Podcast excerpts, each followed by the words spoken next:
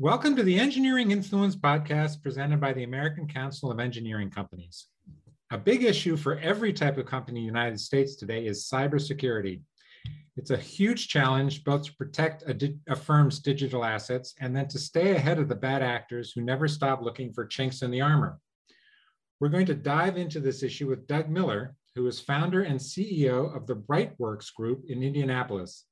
Brightworks is a digital transformation and cloud transition IT service company offering cloud-based managed services to companies in a range of industries, including engineering.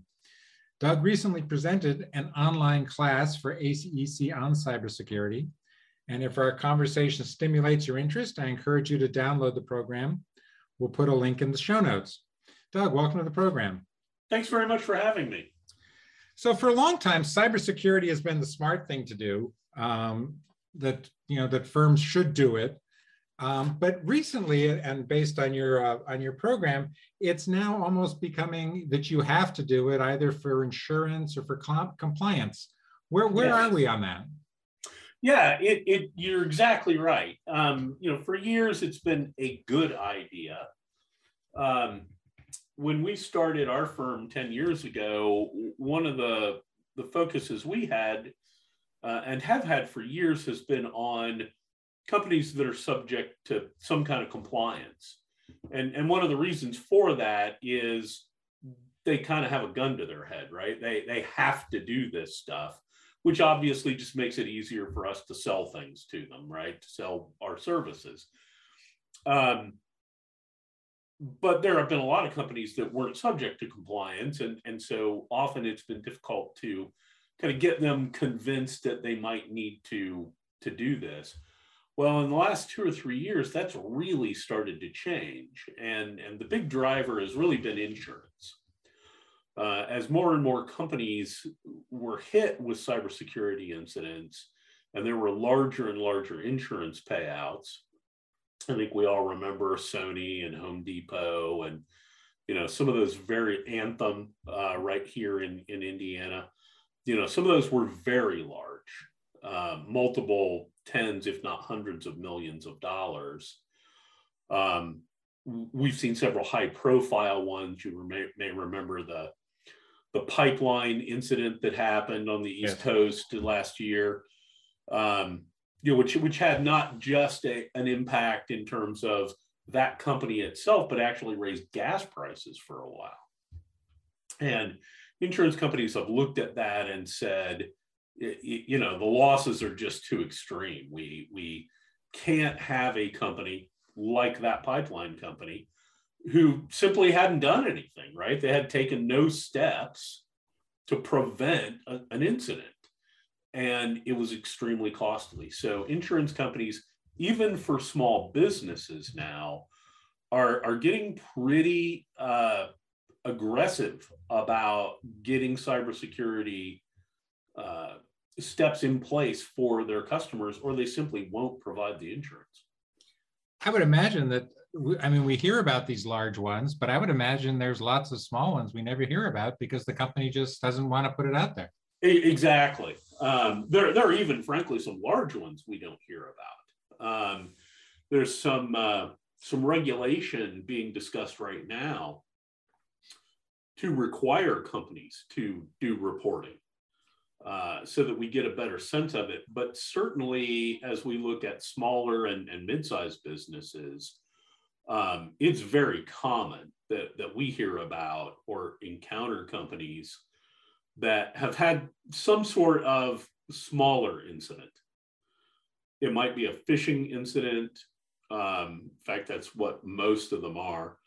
Um, it might be a situation where they they ended up uh, with some files encrypted, uh, and, and hopefully it, it's not a business ending situation.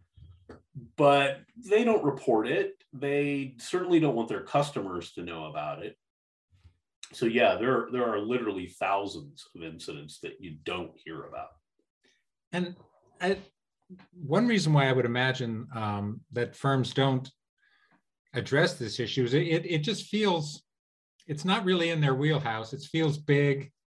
Um, you just always feel like you're behind the bad the bad guy's always going to be one step ahead of you i mean do you do you encounter this sort of mindset when you're talking to people i think there are really sort of two drivers for why firms kind of don't do anything about it that, that we've seen again over several years.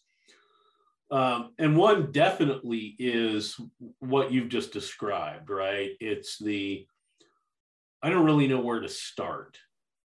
We're an engineering company, right? We we might know a lot about uh, civil engineering or traffic management or those kinds of things, but we don't know anything about this, and so we we kind of don't know where to start, and we don't even know how to evaluate getting somebody to help us, right? We we don't know the questions to ask.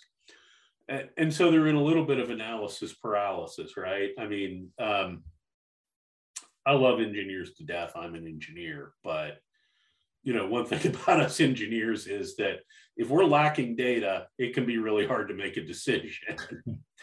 and so, you know, you'll get that situation where where they just don't know, so they won't do anything. Um, the, the other side of it, though, uh, that's often been out there has been, and this is kind of a problem with the security industry, is that often the solution in many cases has been more expensive than the problem.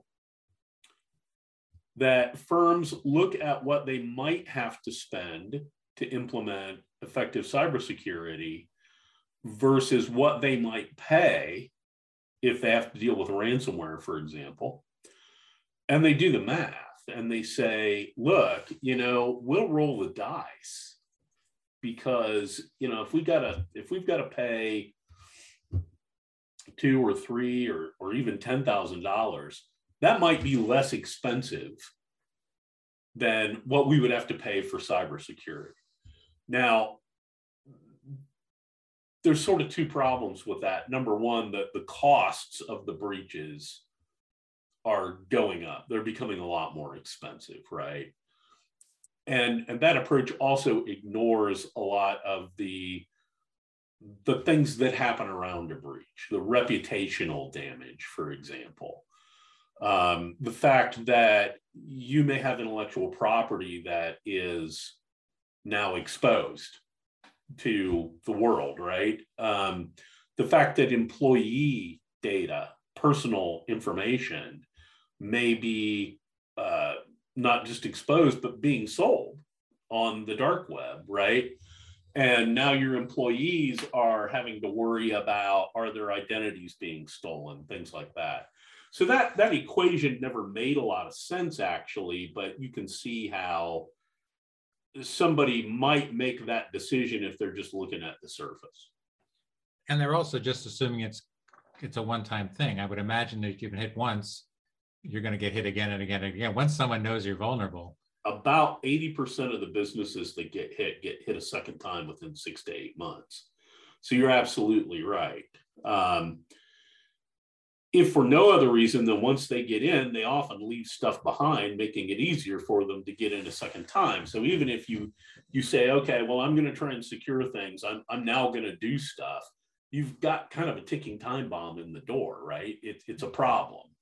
So you really don't want to be set up that way. You want to take the steps. And it's that kind of stuff that the insurance carriers are reacting to is, you, you know, okay, um, we're going to make it so expensive for you if you don't take steps that it's no longer, that equation is no longer attractive to people. Which makes sense. Um, the, uh, I guess, sort of a, a uh, a mitigating factor over the past two years has been the fact that so many of us are working from home. And I, uh, I know in my case, I don't have any uh, stuff in my my home to protect myself against cybersecurity for cybersecurity. I mean, is that an issue for firms just looking around saying all our employees are home anyway? Uh, it, has been a huge issue um, that it's actually created vulnerabilities that, that didn't exist before, right? You, you, are right. People went home, they're working remotely. Um, they are using, in many cases, their home computers on their home networks, right? and they don't have the protections that they might have in a corporate environment. Um, and this isn't really going to change. Even when companies go back to their offices, one of the, the spin-offs of this last couple years is a realization that people can work remotely all the time, right? And so we, we certainly are seeing companies that are having a lot more remote workers. There's a lot more mobility as people work from different locations. And frankly, this has always been for, for engineering, this has always been a thing, right? While you have uh, perhaps a lot of engineers who work in an office because they're they're you know they need large CAD workstations or whatever. You also have a lot of people that are on job sites. So they are out in the field working remotely this has been a thing that engineering has kind of had to deal with regardless but it's become more complicated because they have people working at home now that they didn't before. Um, we're seeing it all over the place and have for the last two years. Um, a big part of our approach has again for the last 10 years has always been that, that we want companies we want our customers to design their environments so that their people can work safely from anywhere, right? It may be that 90% of their people work 90% of the time in the office. But if we've designed their environment, if we've designed the infrastructure and the security measures and their approach to computing in such a way that anybody in that group can end up working from anywhere and still be secure, then a situation like what's happened in the last two years becomes trivial. Right. And, and that was actually what happened. Most of our customers at the beginning of COVID simply went home.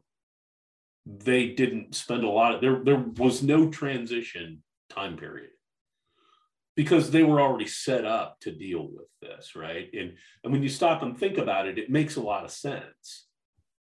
If I need to take special precautions because an important staff member maybe is going on a working vacation, then I'm likely to not take those steps in that that specific instance. But if I've designed the whole thing to work that way all the time, if that's just by default, then I don't have to worry about it. Right. Yeah.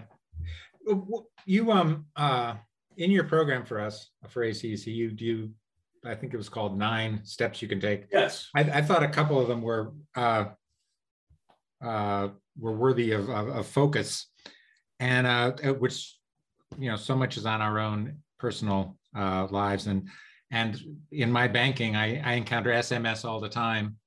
Yes. Um, and and you may you you said it it's not really that that effective as a you you differentiate between SMS and multi-factor authentication. Can you go into that a little? Sure, sure. I, I mean, years ago. Uh, so first of all, let's talk about multi-factor authentication.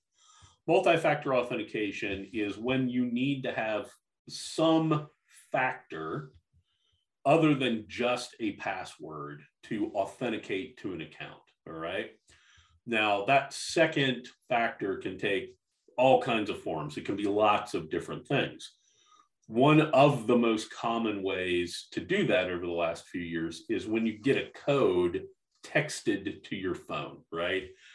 And most, uh, particularly most financial services, your, your online banking, right, uses this all the time.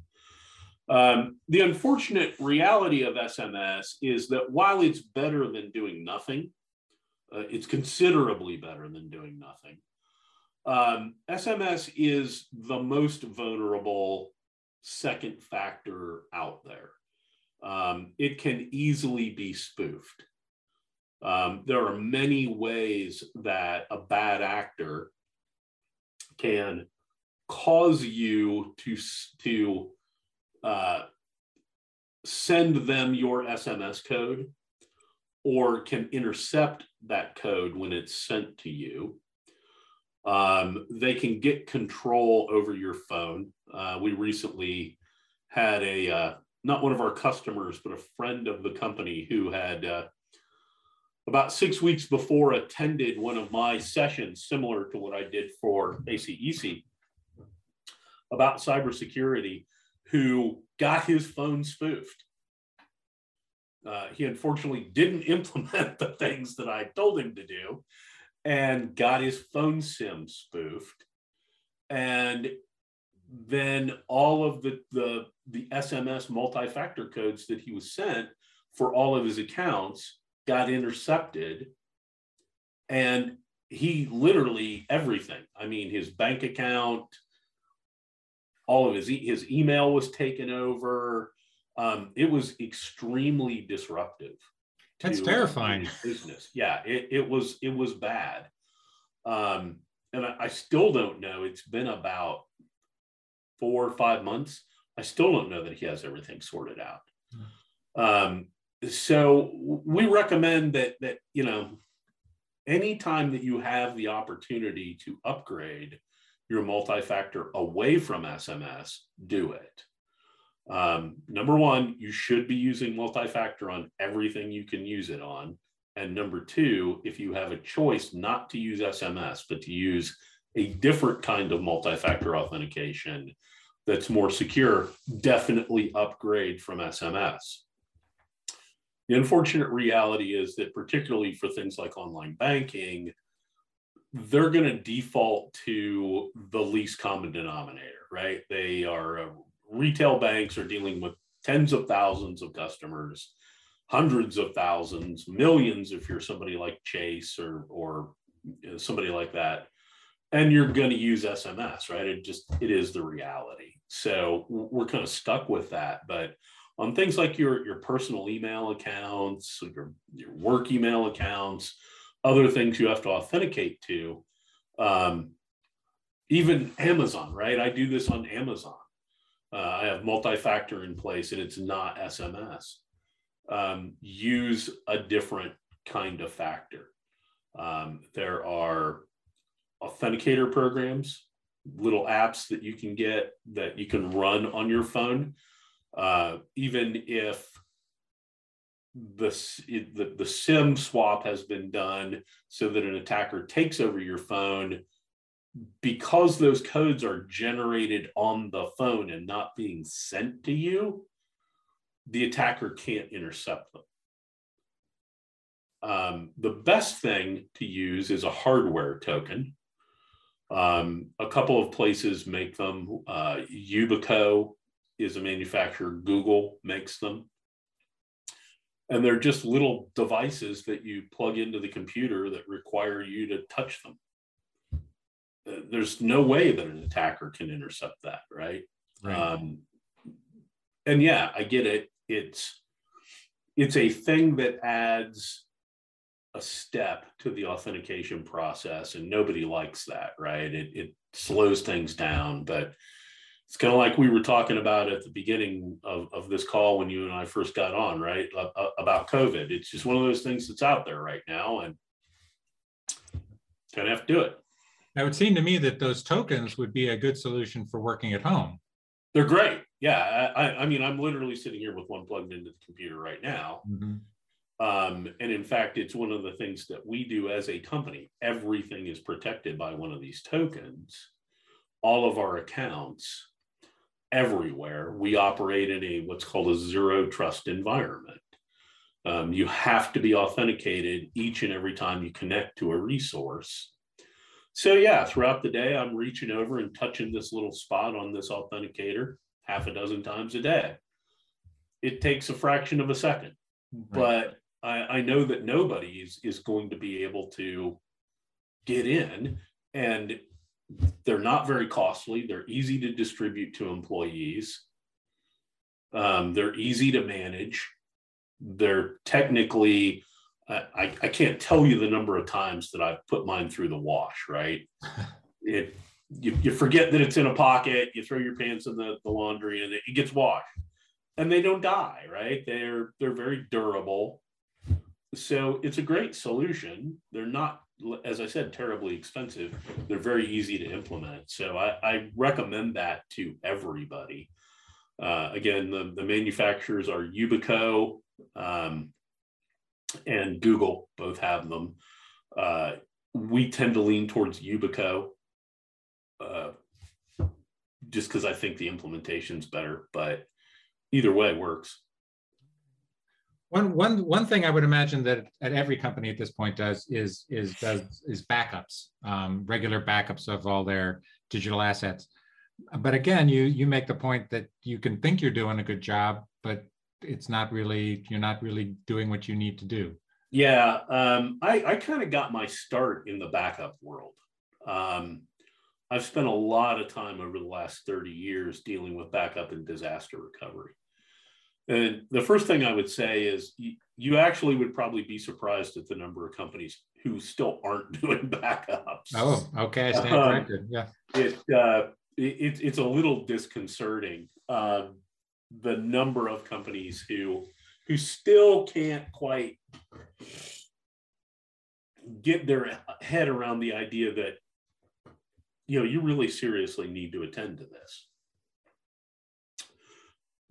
Unfortunately a lot of the ones who do and have you know are doing backups really aren't doing it very effectively.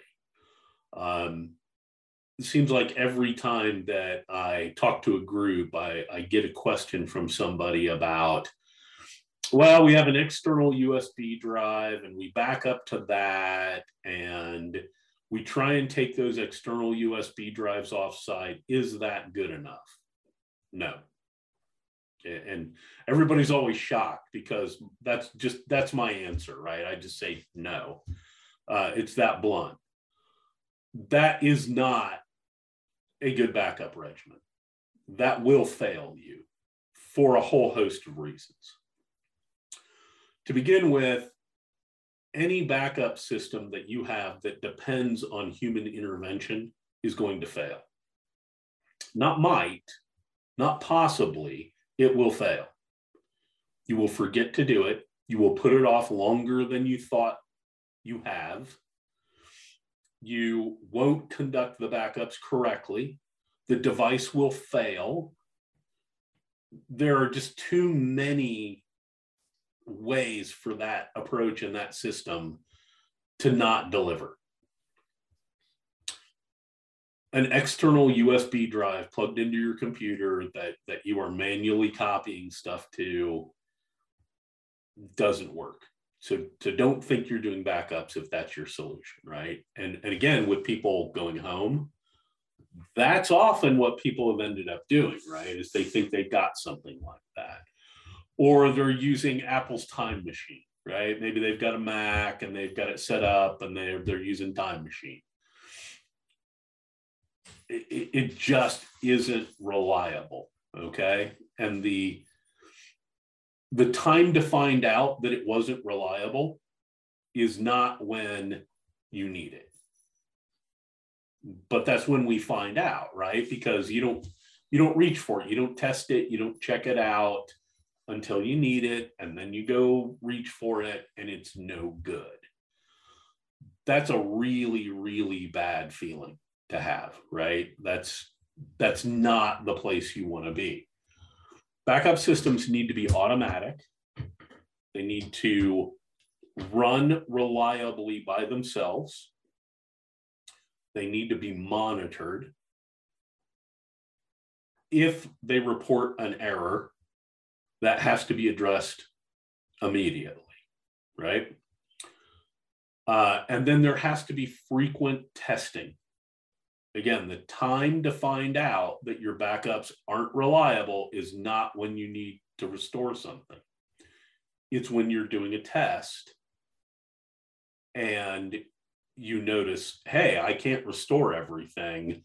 Boy, I'm glad I found that out now. Right. Right. Um, Cloud based backups are really what we recommend these days. Uh, on the personal side, there's a, a variety of solutions, carbonite, um, other stuff, right? Using cloud based storage like OneDrive, uh, Dropbox, Box, etc., are good solutions. But it's important to realize, and many people don't, that those services don't keep deleted files in perpetuity. In fact, most of them keep deleted files for a very short period of time, usually no longer than 30 days. Uh, typically, somebody won't realize that they have inadvertently deleted or lost a file from something like OneDrive, often for months after the event. And they say, oh, well, it's, you know, it's in the cloud, right? Somehow that's magic keep in mind, all cloud means is that it's somebody else's computer someplace that you don't know where it is. That's all that means, right? And so they they go, well, you know, it's in the cloud. I should be able to get it back. And no, because Microsoft sort of cycled that backup months ago. So even when you're using something like a OneDrive or a Box or Dropbox, you actually need a backup for those too oh. right? You need a cloud to cloud backup solution. But again, you're monitoring that is providing somebody with daily telemetry that says, hey, everything's good, right? And you need at least a couple of times a year to actually test it. it it's, I get it.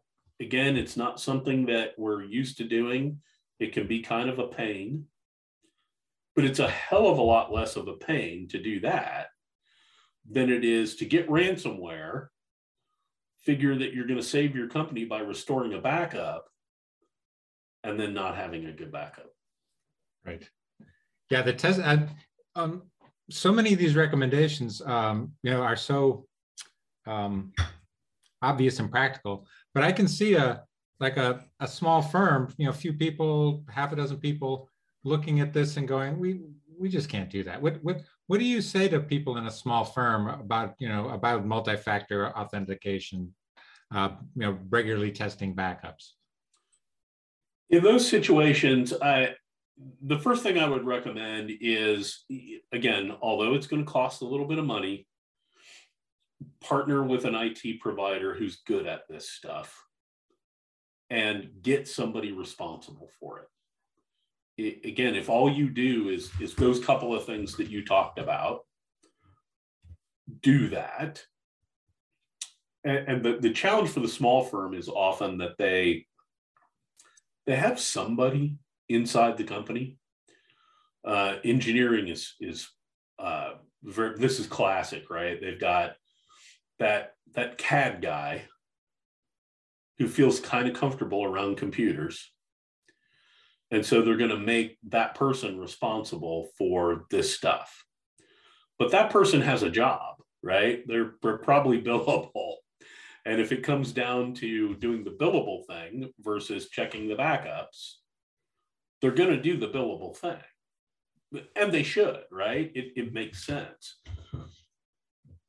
So don't get lured into that trap uh, you may have to start out that way. I get it, but keep a close eye on that and realize that you're going to outgrow that fairly quickly.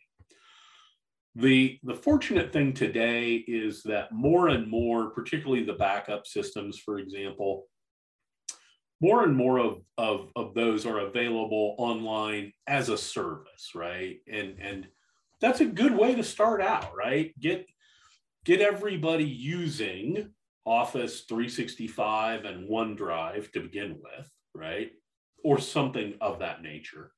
Uh, for engineering firms, uh, a good alternative that's very engineering oriented is BIM 360 from Autodesk, right? Get all your stuff up into the cloud, get all your storage up into the cloud. That alone is a huge, a huge part of this, right? Just doing that uh, I had a situation maybe three years ago where I walked into the office one morning, obviously pre-COVID because we were still going into the office, and uh, set my computer down, went and got a cup of coffee, walked back, and poured the entire cup of coffee into my Dell XPS 15. whole cup. It was fried, right? I mean, it was done. Uh, I ran down to Best Buy. I picked up a new machine. I brought it back, and in 30 minutes, I was completely functional again. Completely functional. I had everything I needed to work. And that was because I'm using a whole set. Uh, you know, all my storage is online, all my stuff is up in the cloud. All my accounts are managed through multi factor authentication using identity providers like Okta and things like that, the kind of stuff I recommended in, in the course.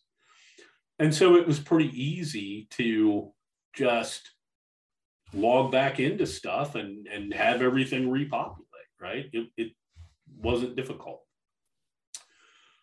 Find somebody who can help you at least, you know, right? If you don't want to, to pay for a managed service, but find somebody who can help you get that stuff set up and that you can maybe have check in with you a couple times a year.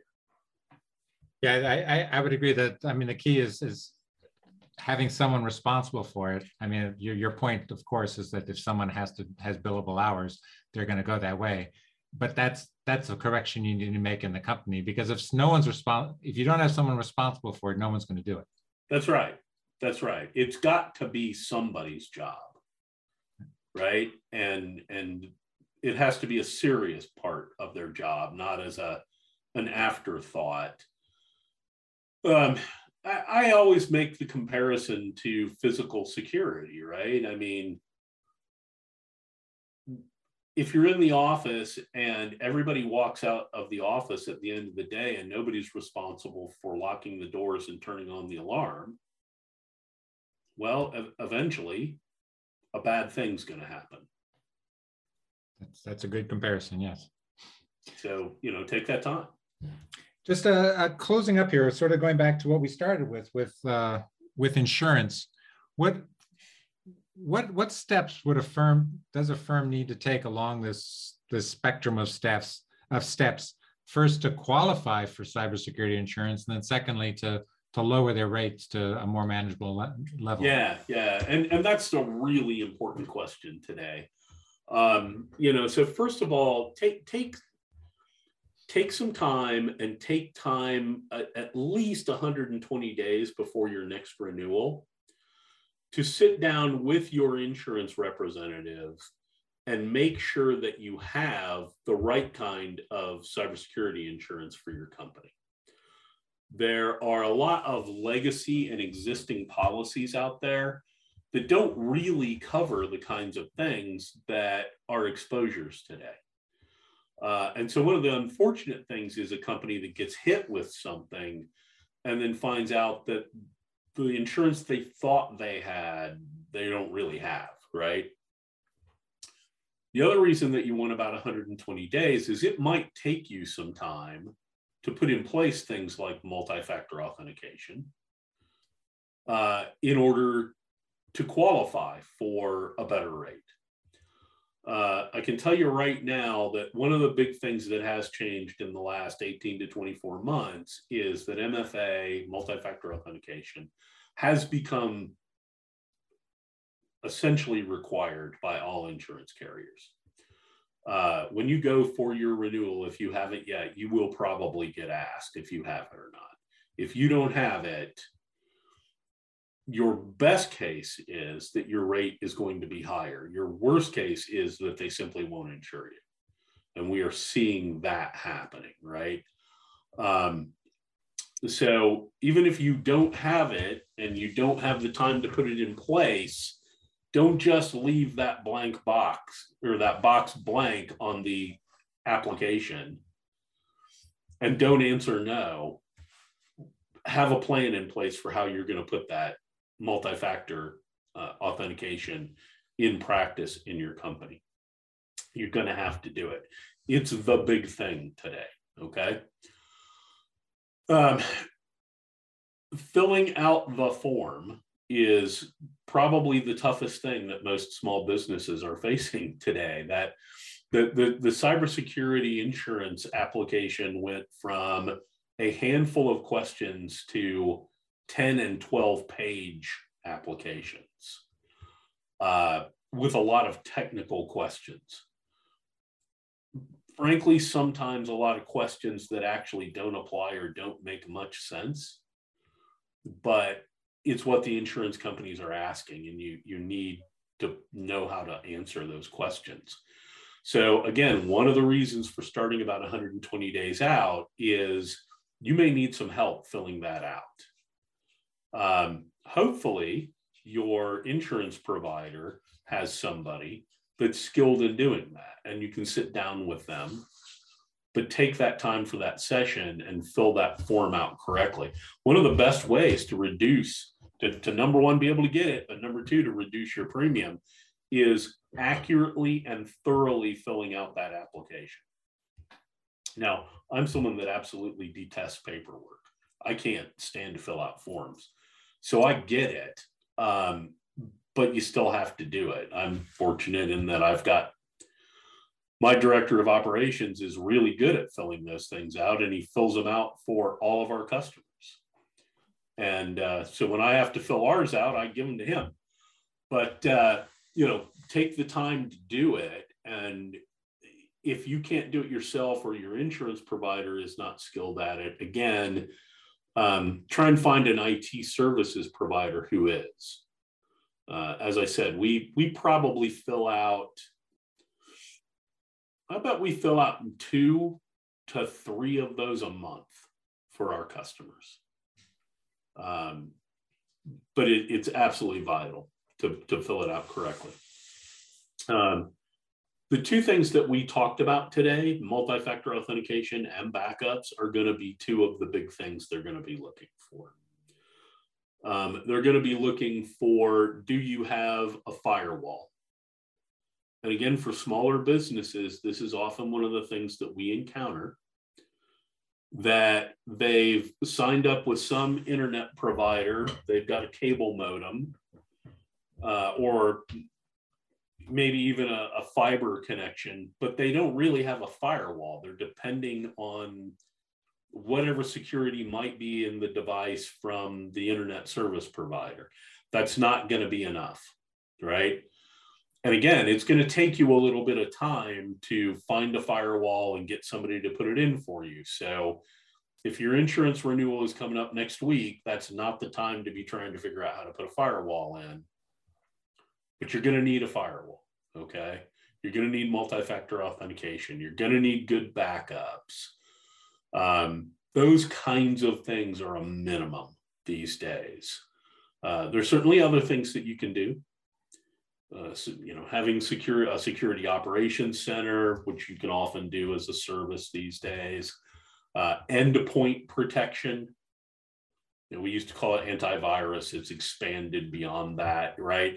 If you if you have a bunch of computers and they don't have antivirus or what we call EDR, endpoint detection and response, the, the insurance company is going to flag that. It's a thing. If you send employees home and they're working off their home computers and you're not validating that they have EDR before they log in via VPN to your server, that's a problem. The insurance company is going to flag that. Uh, so increasingly, you know, making sure that you've taken the time ahead, well ahead of your renewal, to be able to go through and take care of these kinds of things is, is what's going to make it easier for the renewal. Great. I don't. I think that's a good good way to end. I appreciate you taking the time to talk with us. Well, hey, thanks very much for having me in. And uh, you know, engineering companies are are, are really kind of our largest group of customers. And we enjoy working with them because you know they they understand. They're engineers. They they think very logically about these things. So it tends to be easier for us to get engineering companies to understand the need for this stuff than certain other kinds of industries so I always appreciate talking to to folks in the industry because I I feel like we can really accomplish something here and it it's not just wasted time, you know. So thanks very much for having me on. And uh, if anybody has any questions, happy to uh, to have a chat with them about it. right, well, we've been, this has been Doug Miller. We've been talking with Doug Miller, who is uh, the CEO of the Brightworks Group in Indianapolis. And uh, you've been listening to the Engineering Influence podcast presented by ACEC. Until next time.